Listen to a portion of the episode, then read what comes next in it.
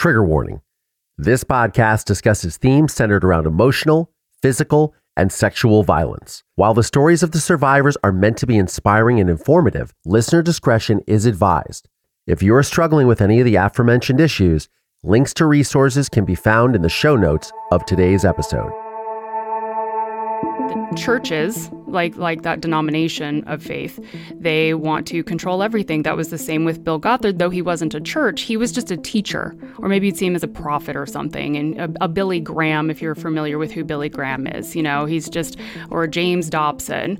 You know, he was another guy out there with a grift who wanted to really entrench into people's minds purity, isolation, isolation from the world. The world is all bad. It is all sin. It has nothing for you. Hi, survivors. I'm Terra Newell. And I'm Collier Landry, and this is the Survivor Squad podcast. Woo! Another episode. And we are making up for the editing. Guys, I made a little bit of a kerfuffle, didn't I? Yes, but I think you were trying to match Mark's, I don't know, like his tone. No, I didn't. No, I just No? everything got out of sync. I literally just no. There's no. There's no excuse. There's no excuse. So last week, so our first episode of part one of our interview with Mark Vicente, the questions were out of line for like the first half of the episode, which I'm so sorry, but I hit the wrong button on the editing software. Then I hit export, and basically it shifted everything, so it was all out of whack. So there was only like a thousand downloads at that point. So hopefully you guys got to hear it because we fixed it like straight away as soon as we saw the the note on Instagram. I was like, oh my god! Ah.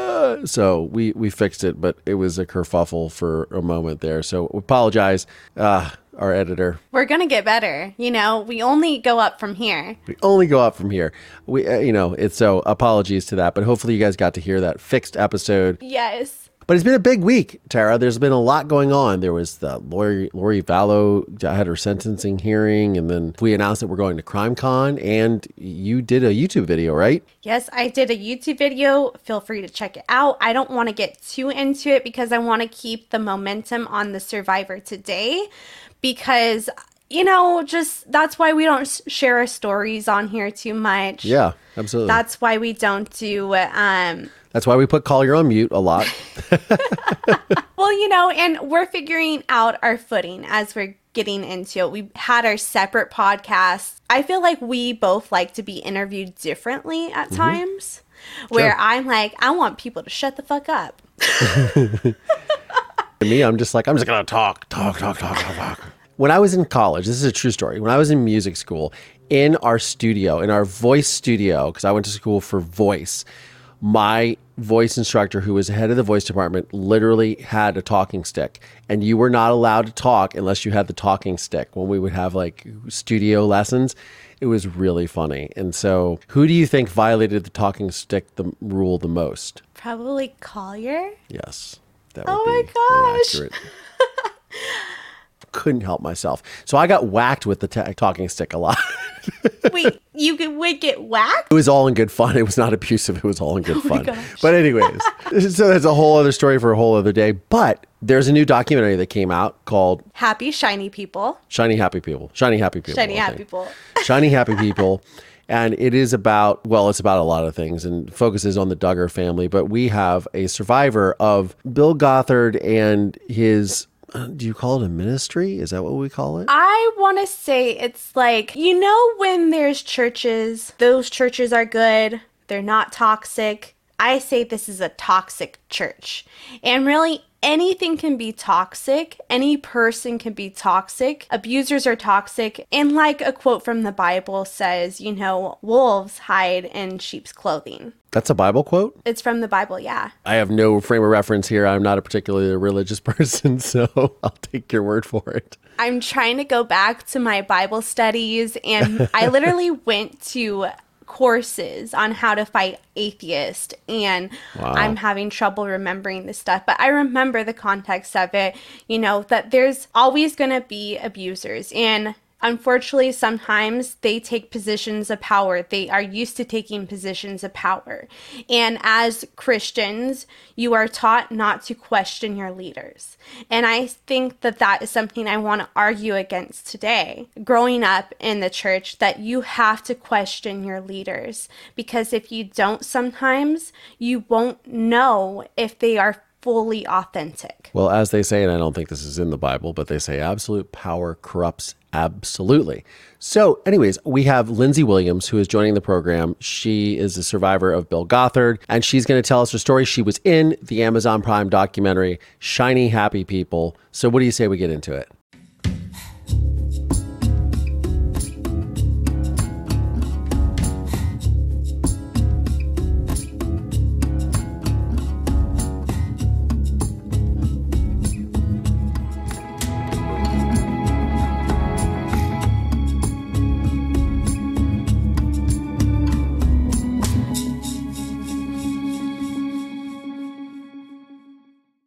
Well, thank you, Lindsey, so much for joining us today. Yeah, thank you guys so much for having me. Um, I'm always excited to be able to tell a little bit of the story. And uh, I know even with the documentary, there's only so much information that they can have each of us give into our stories. And so the documentary was very focused on Bill Gothard and our time and experience with IBLP, as uh, which is the overarching organization, and then ATI, which is the homeschooling program that Bill Gothard also created. Um, I have the double whammy of being involved in both. um, and also, my, my parents went to some of the basic and advanced seminars through the Institute in Basic Life Principles. And then they started to hear the rumors and rumblings that they were starting the homeschooling program. And we were really young. I think I was in like first or second grade, and I have two younger brothers. And so my parents were like, "This is great. We can let's just remove them from public school and get started." so that was my entry into everything. You just gave a bunch of acronyms. So sure. what are we got? What could those? So IBLP is the Institute in Basic Life Principles, and that is the organization that Bill Gothard created. He is the mastermind, the Wizard of Oz, if you will, of all of this organization. So, anytime we, re- we refer to IBLP, that's pretty much the headquarters, home base. That's the the corporate program um, that he started, and everything that has branched out from there just falls underneath that organization. Um, the organization itself is not a church. I know a lot of people say, especially with the Duggars, it gets confusing because people think it's, oh, so all these ATI churches or IBLP churches. And like you said, there's a lot of acronyms. And so people think that we're of a, like our own faith or belief system, which it's not. I've always referred to Bill Gothard's Institute in Basic Life Principles as a booster pack to your Christian faith. If you really wanted to go hyper fundy, this was the route you would go. Um, you would add all of this and become like hyper awesome conservative. So he made it very easy with step by step processes for people, you know, the seven basic principles, the non optional principles, and 49 character qualities. I mean, he, he made it very easy to kind of just get those little earworms in and you would just kind of get things stuck in your head. And I think I will remember all of this until I die um, because it's just so ingrained. These are all essentially, the, are these all Christian programs? Yes. It's a Christian, the, the, the, the belief system is Christian based, yes. And so, um, like, Catholics might have pulled in a few things. We found out later that, like, Mormonism is actually very relatable to this conservatism as well. So, you do have the Christian faith, which is what Bill is very entrenched in. This does not waver, in his mind, this does not waver from the Christian faith. But a lot of other faiths who are a little more towards that bent of Jesus following they see a lot of uh, potential within this organization, potential within this ministry itself. It it has a lot that speaks to them, um, especially just on conservatism. You know, w- uh, women have their place in the home, men have their place outside. Children are to obey their parents. Authoritarianism, uh, legalistic mindsets. I mean, it's it's very very rigid and controlled. Um, and that's how Bill likes it, as well as many conservative uh, fundamentalists. It's just an extremism of Christianity. Okay. Now, my mom grew up Nazarene Christian. How mm-hmm. is that different from this? I wish I could tell you about the Nazarenes, but I'm not very well versed in Nazarene.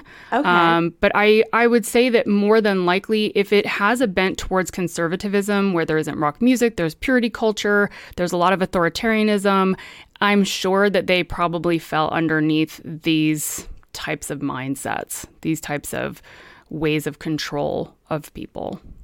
Yeah, she was never allowed to go to dances. She wasn't allowed to see movies. Yep. Uh, Like, it was crazy to me. And she wanted us to grow up a little bit different, you know, still under the Christian umbrella, however, not to that extremist. Right, right, and you're you're very right on that. In that um, the churches, like like that denomination of faith, they want to control everything. That was the same with Bill Gothard, though he wasn't a church. He was just a teacher, or maybe you'd see him as a prophet or something. And a, a Billy Graham, if you're familiar with who Billy Graham is, you know, he's just or James Dobson. You know, he was another guy out there with a grift who wanted to really entrench into people's minds purity, isolation, isolation from the world. The world is all bad. It is all sin. It has nothing for you. Um, and that's why Bill also created the homeschooling program because he was like, um, regular education, secular education holds nothing of value in his mind. It is more about being spiritual, being withheld from the world, being as pure as possible, untainted by rock music, by dancing, by movies, by your language, your alcohol consumption, drug consumption.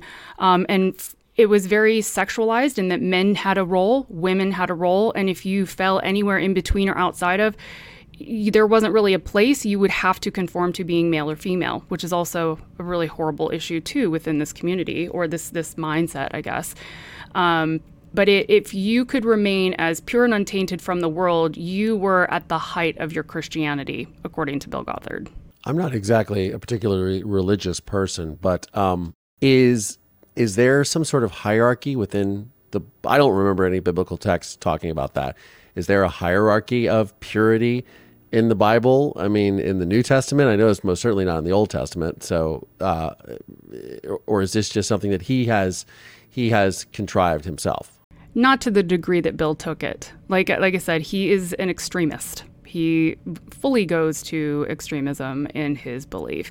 If Bill if Bill Gothard could have turned back time, he would have taken us all to the, to the 50s, which is honestly where our country's headed right now anyway. You know, with the way that they are trying to take away women's rights and they're trying to take away tons of people's rights um, and not really acknowledging anybody and forcing all of us, except for like white men, and then forcing everyone else to comply to a very conservative system regardless of the harm it may place to other people, when it comes to very rigid fundamentalist Christians, they don't really care if it brings harm to you because if you're being harmed by purity culture, it means you're not pure. So that's on you. If you don't want an abortion, don't have sex. That's their viewpoint. If you are raped, then sorry, um, you're just going to have to live with that consequence. And God probably means it for good. Um, it's it's pretty insidious. There there is not a lot there's not a lot of wiggle room for compassion, even though they will say, "Oh, we're so compassionate and we love everybody, but we hate the sin, but we love the sinner." Um, doesn't doesn't really uh, go into the action of how these people behave towards others. Now, I love all this, but I want to give people context of why you might feel this way. And especially if they grew up a certain way, I know you grew up a certain way and you did believe, you know, Christianity and whatnot.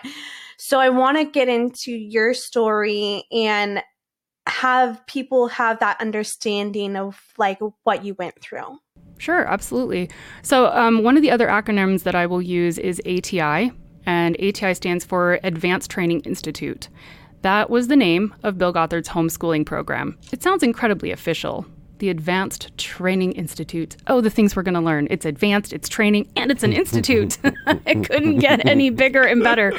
Um, plus, even the way he would print materials, they just looked snazzy. Like you just you felt like you had a whole Encyclopedia Britannica on your shelf, and it was very strange how he would present it to be this big thing. Um, but I was pulled out in third grade to get into the homeschooling program, and immediately, I mean, within first impact, I was like, "What is this?" Um, It wasn't like any of the education I was learning at the time. It wasn't an academic program per se. It was very, very Bible, all Bible. Um, and it really d- didn't feel very usable in the world. It was just more biblical information and indoctrination materials.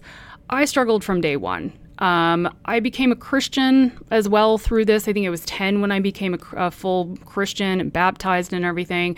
And I, I'm a child. So I'm following what's being fed to me. This is what you need to do. You need to be a Christian. If you're not, you're burning in hell. Well, please sign me up for Christian. Checkbox. Don't want to burn in hell. That'd be great. Um, you know, plus I was competitive with my little brother who became a Christian first. but anyway, so as we grow into this this homeschooling program, and my parents are continuing to go to seminars. More freedoms that I had at the time were getting taken away from me. Like I wasn't allowed to wear shorts anymore. Then I wasn't allowed to wear pants. I wasn't allowed to wear um, uh, strapless or or strappy shirts anymore. You know, like little spaghetti tops or something. I had to wear full sleeves. Then it became like the V-necks had to go, and I had to you know have collared shirts. My hair had to be long. I couldn't wear makeup. It, it just it was from the outside world, I just felt like the most bland, boring human being on the planet. Plus, you look really weird to everyone else on the outside. But you're being told by your betters and the people you trust, this is the way to go. This is the way to live. So it's um, it gets very confusing as a child. It's frustrating because everyone in your neighborhood is not in this program you're the only one. So it's four o'clock in the afternoon and you hear everyone else outside playing and you're like, I'm still reading about Nebuchadnezzar. I'm my eyes are bleeding. Like, is there something else we can do? Um, plus you have to do chores and you just you literally from a very young age have to be perfect before you even can be perfect. And there was a lot of discipline in my home, corporal punishment, um, to keep us in line. And so having a willful spirit or being disobedient or asking questions was really not allowed. And so from very early on, I had a very hard time believing that God existed because I just everything that I was seeing and experiencing was polar opposite to what I would read in the Bible. And I'm a child reading it, and it just seems very obvious to me. You're supposed to love people, you're supposed to support people, you're not supposed to hurt them. I mean, the most aggressive Jesus ever got was flipping a change table in a temple. So why am I getting hit at home? Like, this doesn't make any sense to me, and yet it was for my own spiritual well being. So this this goes on until I'm in my late teens. Are you able? So are you able to interact with other children, like on your block? You know, they're outside playing. Are you interacting with children? Are you or or are you taught that they're the others and you don't interact with them? You are taught that you're the others, and so when you interact with them, you are to be a light for Jesus to these kids.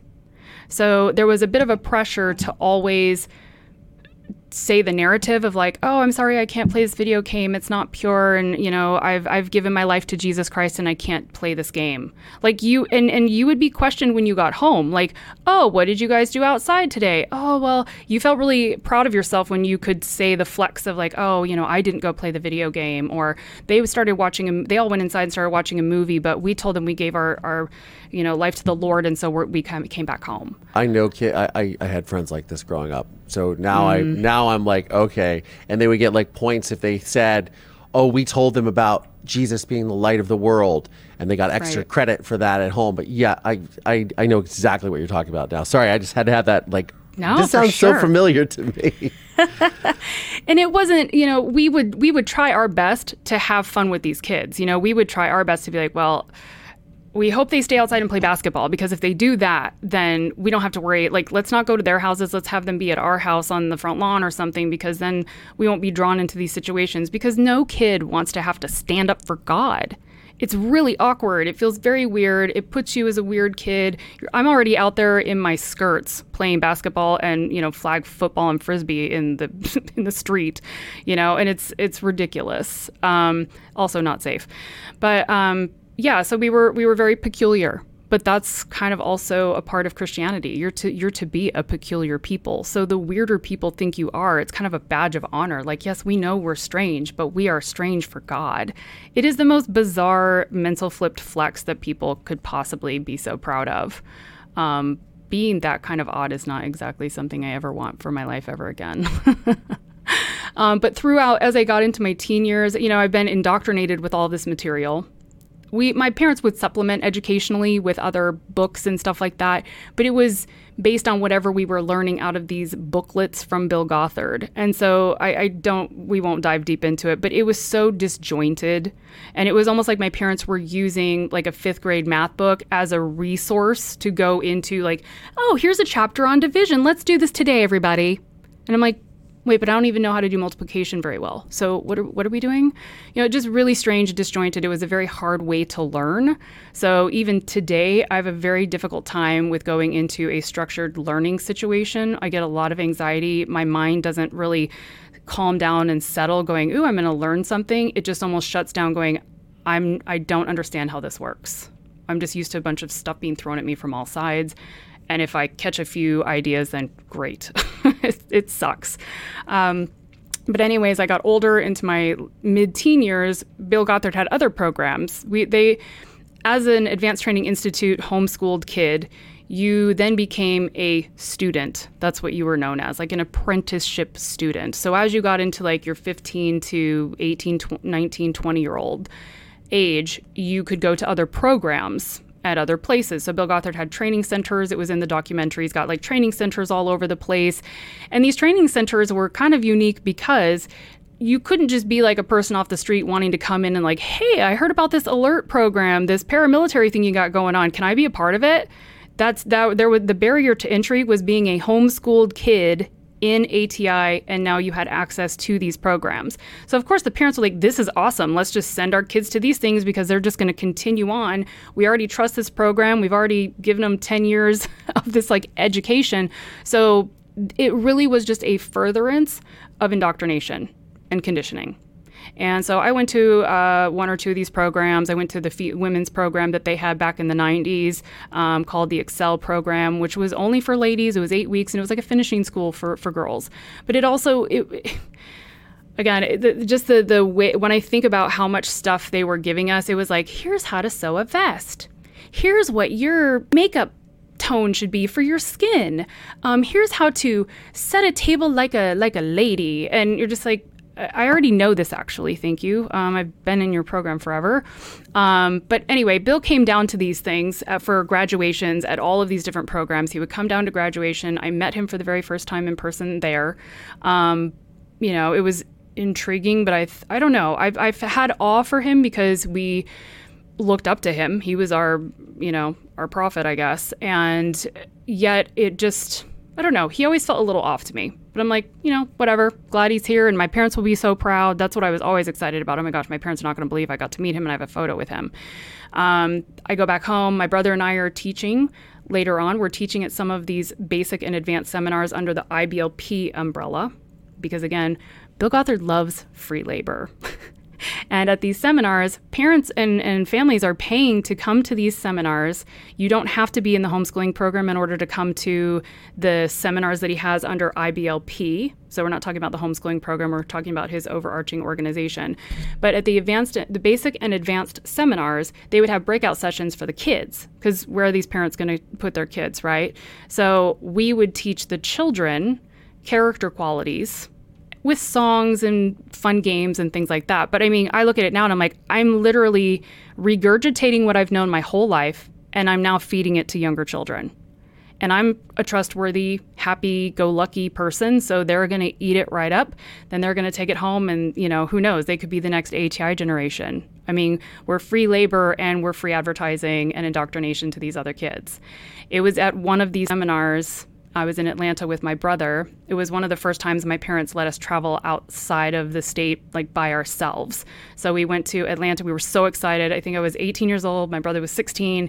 We're like, this is amazing. Maybe we could be on a traveling team. Like, we're just excited to not be home anymore. And like, yeah, we're doing something for the ministry and for God. Um, although I still was questioning God's relevance and if he was really there. But you have to toe the line. Like the idea of you even stepping outside of this was not not an option. I had no, I don't know where else I would go. I don't know.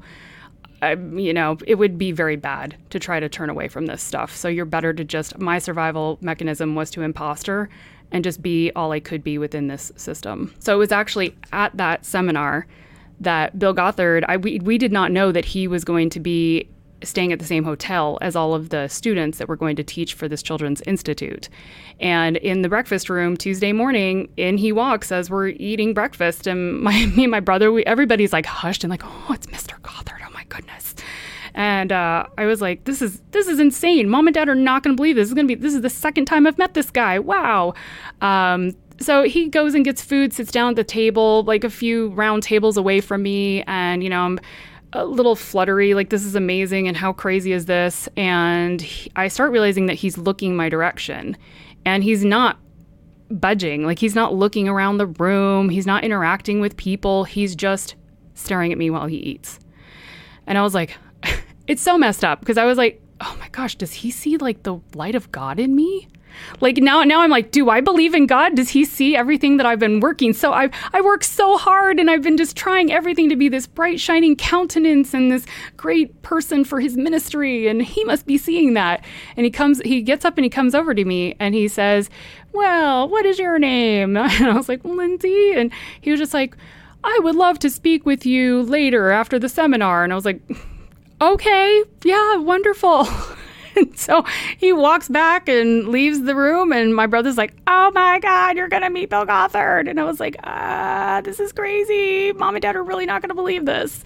Um, so later that night, I meet him in his office, and uh, well, I meet him at the front of the seminar stage. Um, everything had had flooded out; no one was there anymore, and um, I'm taken like out. A, it was a huge auditorium, and I'm taken out through like this back door to a waiting van with him and some of his male staff. How, how and old I was were you? like, I was 18. You were 18. Okay. Yeah, I was 18, but I will say because of the way that we were raised and so isolated, naive and innocent and ignorant to everything. Whenever whenever I think about this and even when I talk to my therapist, I feel like I'm 14, 14 or 15 years old. Like I don't have the maturity to understand what the hell I could potentially be getting myself into or even I just have I have nothing to pull from. You know, I'm just blindly this is him and full mm-hmm. trust and let's go, you know.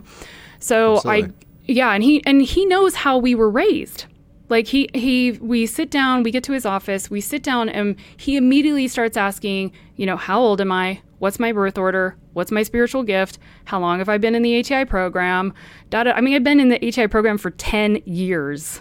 How many seminars have you gone to? Oh, like 14. You know, like I mean, he knows already my level of entrenchment, indoctrination, and conditioning. Um, and then he started asking, he's like, Well, do you have any young men back home? And I was like, Well, there's actually this 35 year old guy at church, and he's been trying to court me since I was 17. But, you know, my dad said he probably should wait until I'm like 18 or 19. And Bill was like, "Oh no, that's not. That is not okay. Well, we're gonna have to. You're gonna have to release this young man's heart." And I was like, "But I didn't do anything. like I didn't. what did I do? But just like boy. exist at church, you know?" And uh, he's like, "Well, you you should call him and release his heart." And I was like. Okay. Um, and then he's like, and what do you think about coming to headquarters? Would you like to come to headquarters and work for me in Oak Brook, Illinois? And I was like, yes. I mean, anything to not be home, anything to not be in the abuse that was at home, and just the the hopelessness. The only thing I was going to be good for at this point was to get married off and have children, rinse and repeat everything I had already been raised with myself. And that felt like the most boring, trapped life I could ever imagine for myself.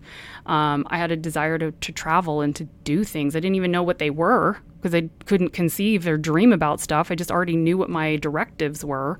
Um, so I'm like, yeah, let, let's let's break out of this directive. Let's go do something fun. So my uh, he makes me call my parents. And my parents were elated. They were just over the moon. Oh, yes, absolutely, Mr. Gothard. We were so honored. We would love for her to go. And he was like, Well, we're going to have her leave right after the seminar on Saturday. And I was like, Why? What? like right now? Like in a couple days? And uh, so my mom's like, Well, we'll send her stuff up to her at headquarters. And I'm like, I like have a week's worth of clothes. What the world is happening?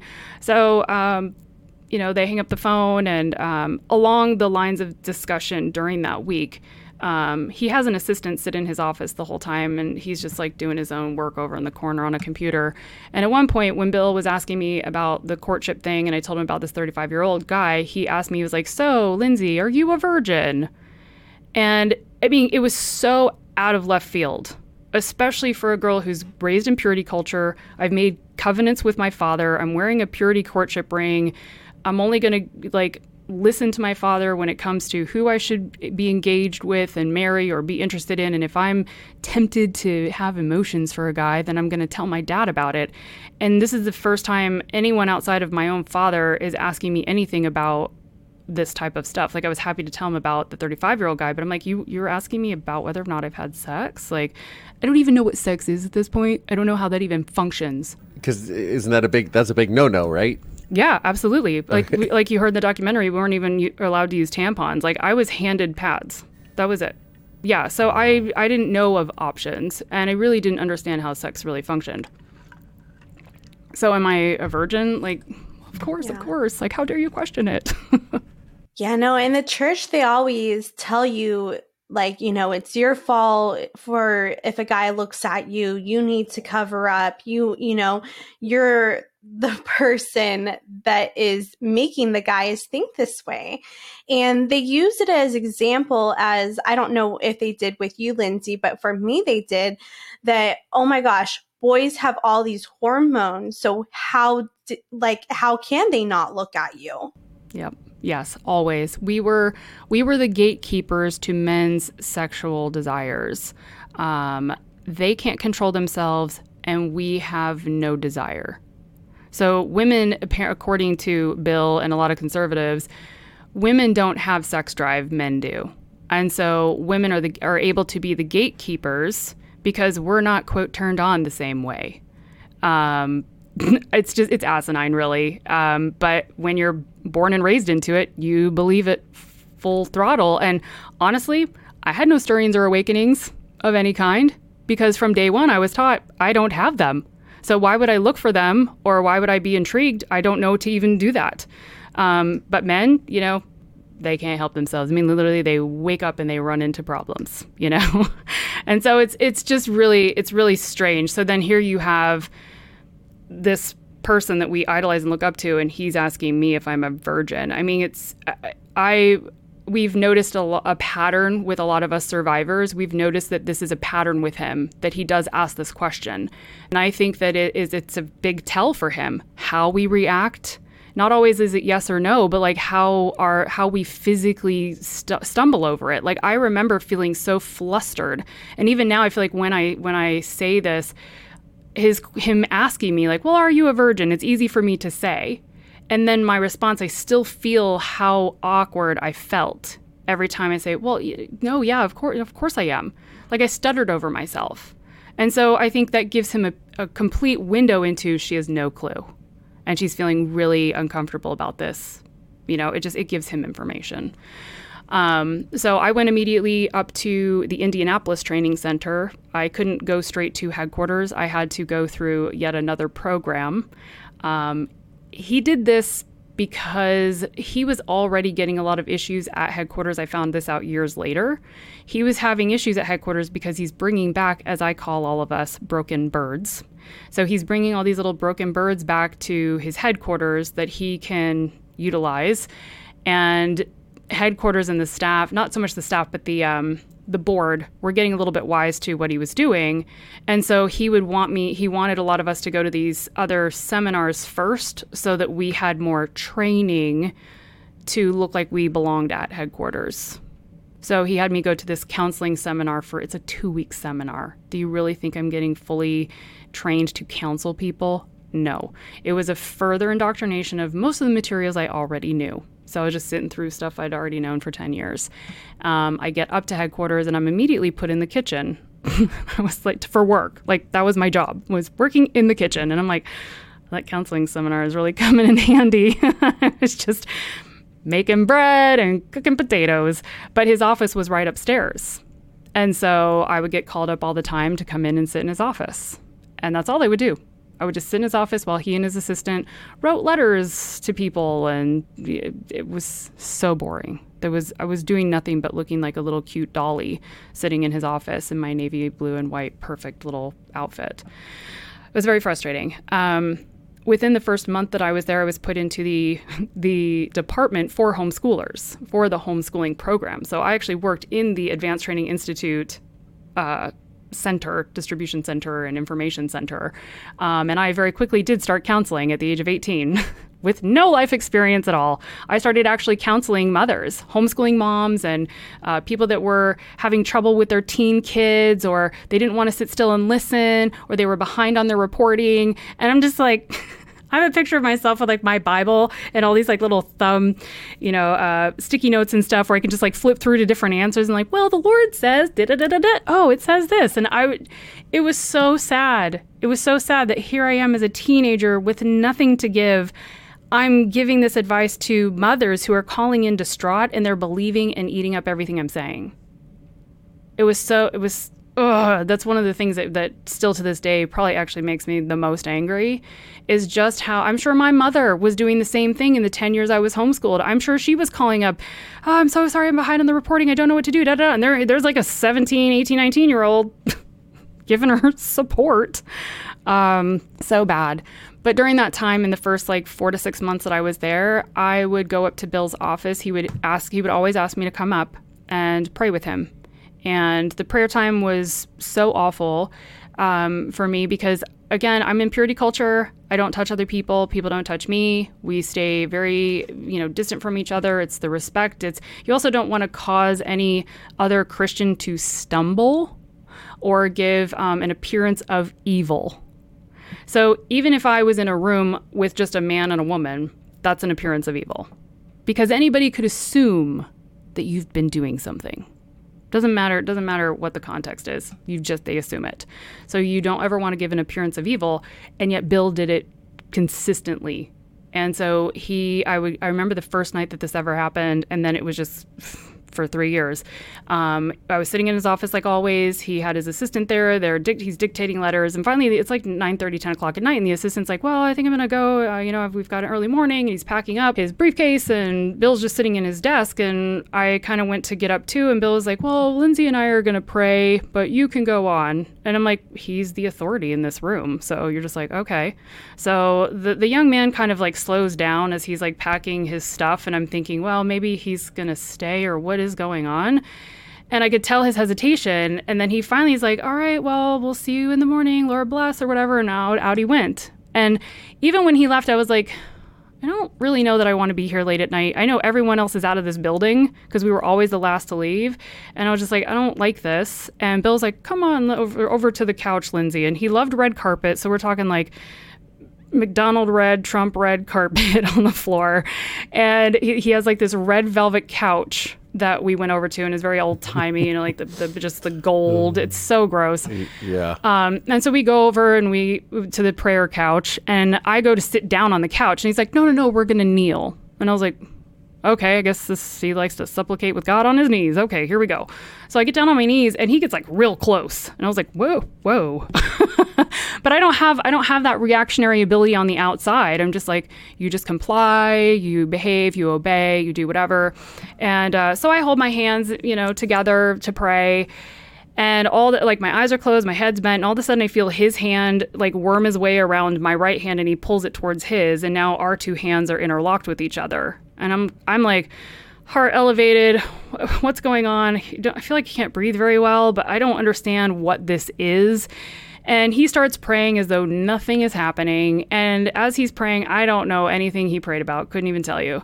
And I'm like, what is going on? And he starts to like push his, his body into mine, like his shoulder and his elbow, and then his hip and his thigh, and it goes down to his leg.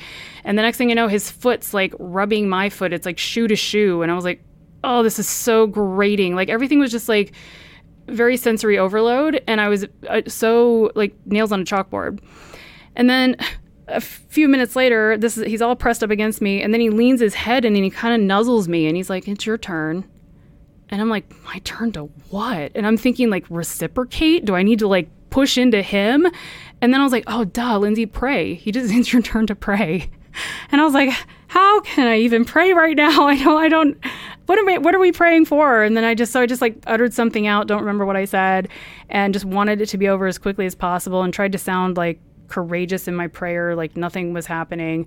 Um, and then we said amen, and he like squeezed my hand, and you know, I very quickly stood up and kind of stepped away, and um, he's like slowly getting up, and um, I was like, all right, well, and I go to the desk, I'm like, I'm just gonna, I'll see you in the morning. Have a really great night, and out I went. This happened three to four weeks, or three to four nights a week for four to six months when I first got there, and it was the same thing every night, same thing like clockwork. I mean that, I feel like that's why I can tell it so well because it happened constantly.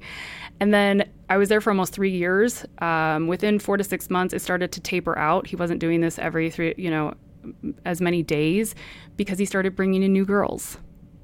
And so if he didn't ask me if I walked by his office, I saw someone else in there, I could tell that another person was in there. I sadly was just so glad it wasn't me that night. And I didn't have the wherewithal and I didn't have the courage to tell anyone or say anything because I knew, I just knew the system. The system was against me from the second I got there. I'm a girl. He's Bill Gothard. If I go tell anybody, it's going to be because I stayed too long. It's going to be because I got down on my knees and prayed. It's going to be because I somehow was an eye trap to him or I was seducing him of some kind. And honestly, I didn't want to go home. My home life was not healthy. And I felt like this was something I could control, maybe, and home I could not. And at least here I had freedom to to a degree. But like I could go to the grocery store, I could buy my own clothes. I was making a little bit of money. I had an hourly wage. It was like five dollars an hour, but and then I was capped at eight hours. I mean, we were working overtime like crazy, and I was just like just filling out my time card like I was supposed to. And I actually got talked to about even that, saying, um, "So we only do eight hours because the rest we give to the ministry." I'm just like, I know now. I'm like, in Yeah, what world? In what Give world? to the ministry, of Right? course. I would have been stopping that. Uh, so, growing up in this situation, were is this something like your parents paid for? Did you? They was it? Do these courses and all this to get into his programs? is that all cost money? So, is Yes. this a? Could this be con- as a money making scheme? Oh, 100% it is. Yes. And it was one of those that he reels them in with so many schemes. Because they go to the basic and advanced seminar with IBLP, then they get pulled in with the Advanced Training Institute. And if you want to teach your kids, I think back when we started, I mean, I, w- I was a kid, but I think it was like 550 a year um, to get into it, which I th- I'm assuming is a lot cheaper than a public school would be with three children.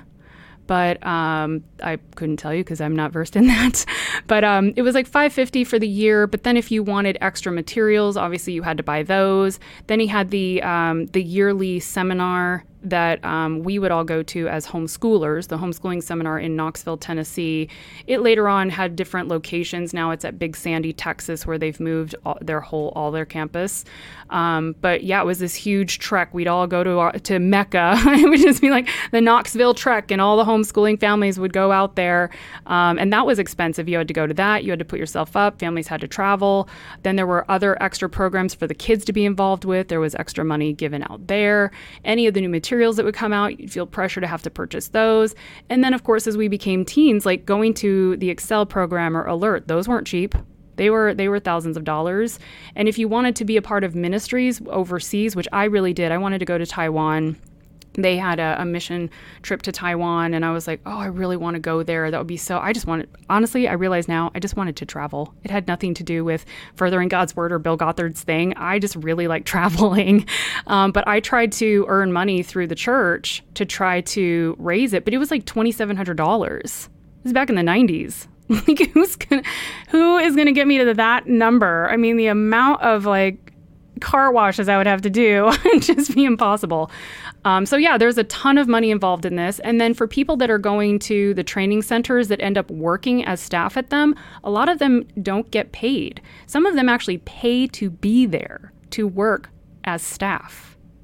It's pretty gross uh, when you break down just how much he was getting as far as free labor because we were all fervent for God and to work and further God's word and Bill's ministry. Now I know there was these camps in the documentary. Did you ever go to the camps for the girls and the Those are newer, so no. I, I was in I was in in uh, in the eighties and nineties. I'm an old old lady, but um, the the Journey to the Heart and things like that are are newer programs, and I think they're less time. Like Excel was eight weeks. I don't think that Journey to the Heart is more than like two or three weeks long now. But yeah, it's. I think he lost a lot of his training centers along the way too, and so it seems like they've been turned into camps. Oh, Yeah, interesting. cute. Cute. It's real cute. It's cute. but he's all, he's always trying to offer families something so that they don't have to put their kids into the world. So he tried to start, a, or he started a legal program. He started a midwifery program. He started basic care, which was their like horrible medical training. You know, it, it was it just or uh, Verity and Telos were both him trying to start a university because the homeschooling Yeah. was so successful. Let's start a university. Um, they all failed. Every single one of them failed, except for the Oakbrook College of Law, which does still exist, but because it broke off from IBLP, and now they still have people that enroll and they get um, their license through the California Bar. This concludes part one of our two part episode with Lindsey Williams. Can't wait for part two? Please subscribe to the Survivor Squad Patreon to receive exclusive early access to all episodes. On that note, survivors, I'm Terra Newell, And I'm Collier Landry. and this is the Survivor Squad podcast. We'll see you guys. Bye.